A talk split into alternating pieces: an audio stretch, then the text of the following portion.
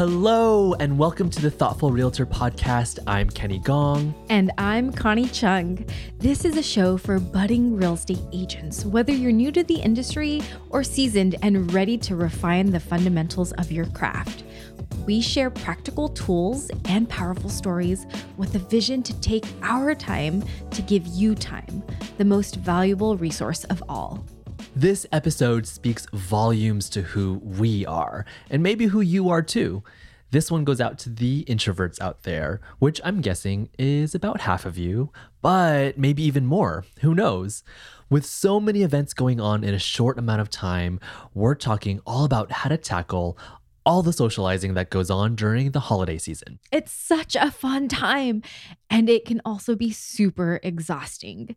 Kenny came up with this episode, and if y'all don't know, Kenny is an introvert, or at least he claims to be, because I'm going to let you in on something. If you have ever interacted with Kenny in person, at an event, maybe even online, you would not believe that he's an introvert. He's so social.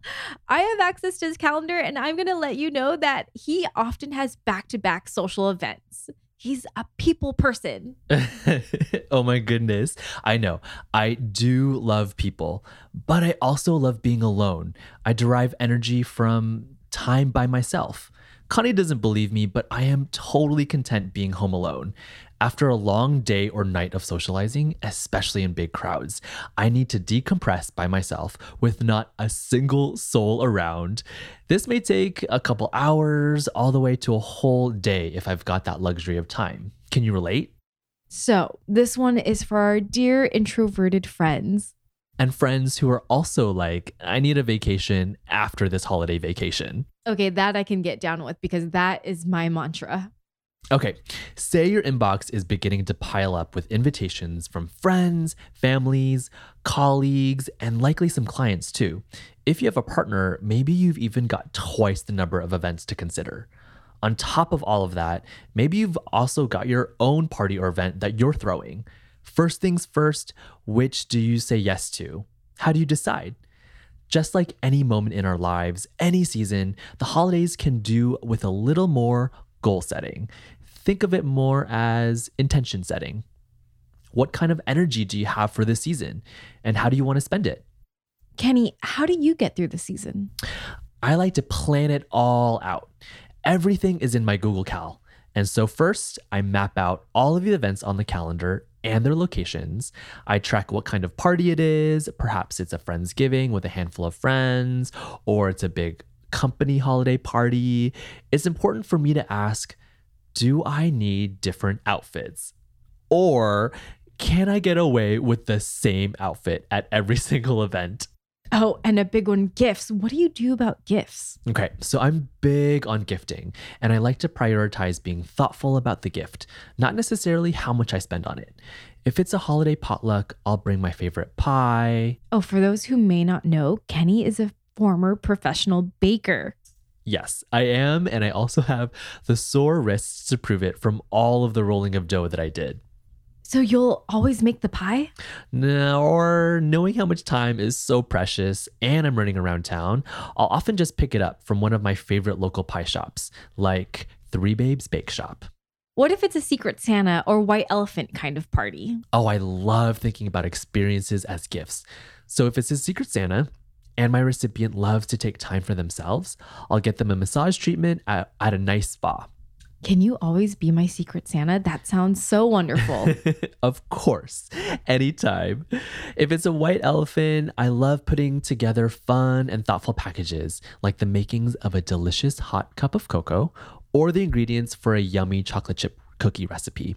Sometimes, if it's a holiday party at friend's house, I like to bring a small host gift. My go-tos are a sweet candle from PF Candle, based in Los Angeles. They're all over shops here in the Bay Area and online, or a small flower bud vase from Heath Ceramics, which is local to us here in the Bay. Oh, I love that. Okay, so what do you do during the events? Because I will admit that if it's a large party where I don't know many people, I get super anxious and find myself just hanging out by the food table. I do too.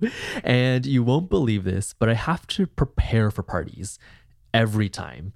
If any event has more than 2 people I've never met before, or even more than 4 people I already know, I have to prep. You prep? Yes, absolutely.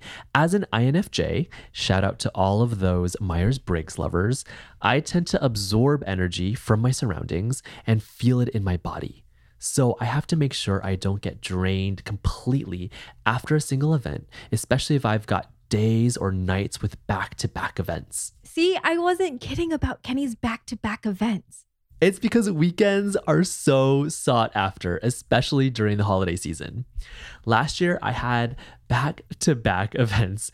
By the end of number 2, I was completely done and just couldn't bring myself to go to my 3rd scheduled event. I can imagine, because you're not the type of person who just shows up and hangs out. You engage, you talk to people, ask questions, and you do that often with multiple people back to back. I can only imagine how exhausting that is.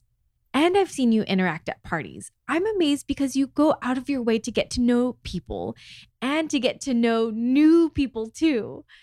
Unlike me, where I sometimes just distract myself by playing with Mia in the kids' area. You're so lucky to have that out. I remind myself that it is totally fine to stay for short spurts. Do the rounds, say hello, give hugs, small chat, and bounce. Ain't nothing wrong with all of that at all. Okay, let's talk small talk, because I hate small talk.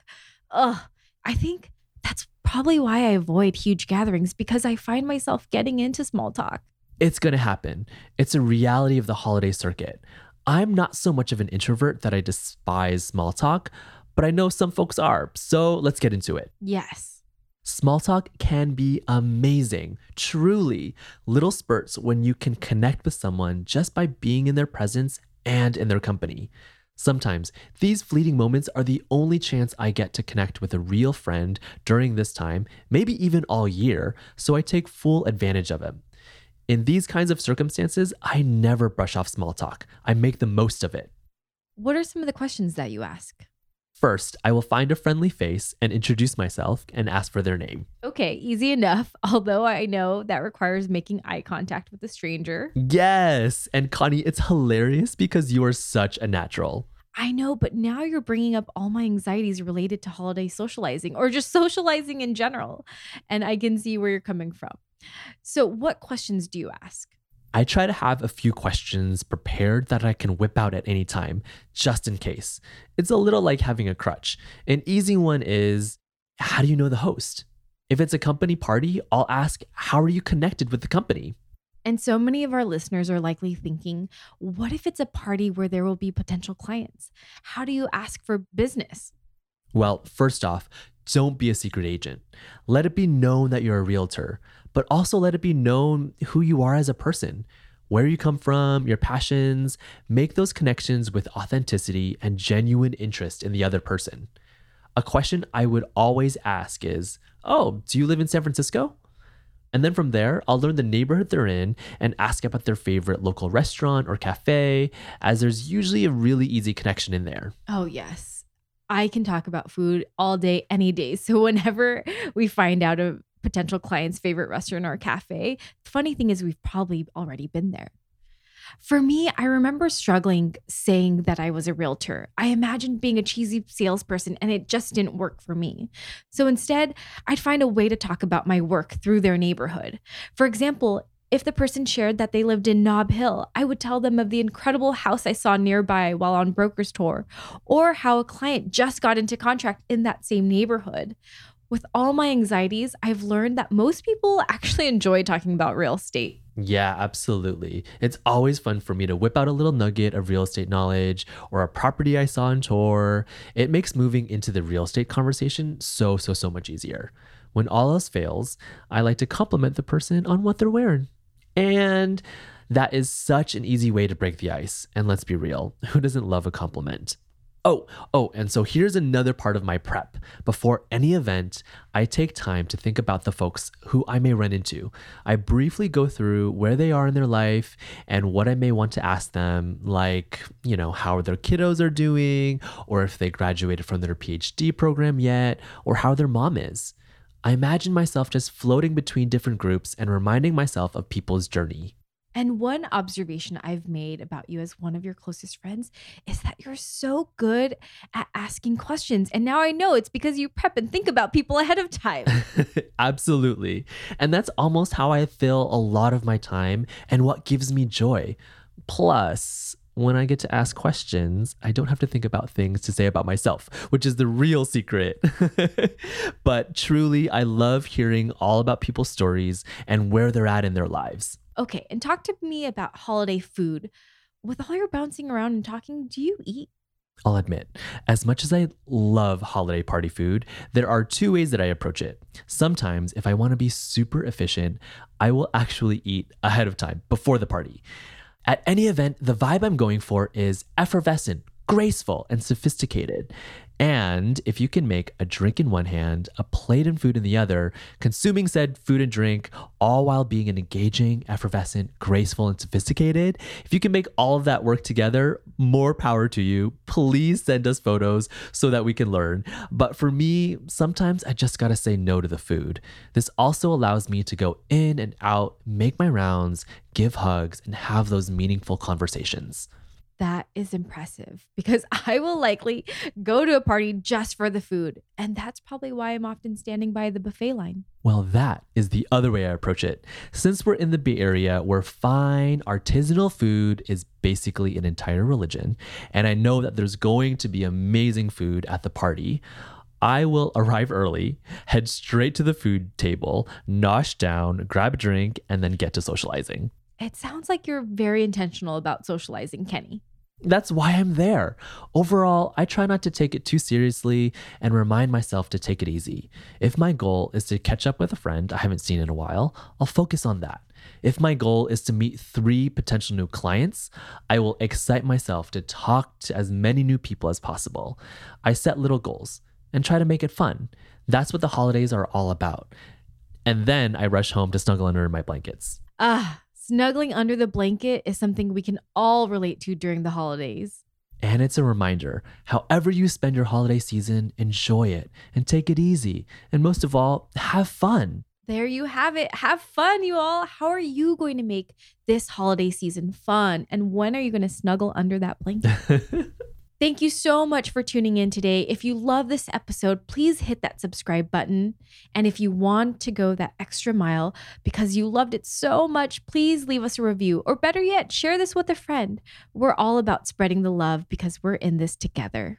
And if you want more, go to our website, ConnieandKenny.com, for resources and to sign up for our email newsletter, where we'll send you insights for your business and your life.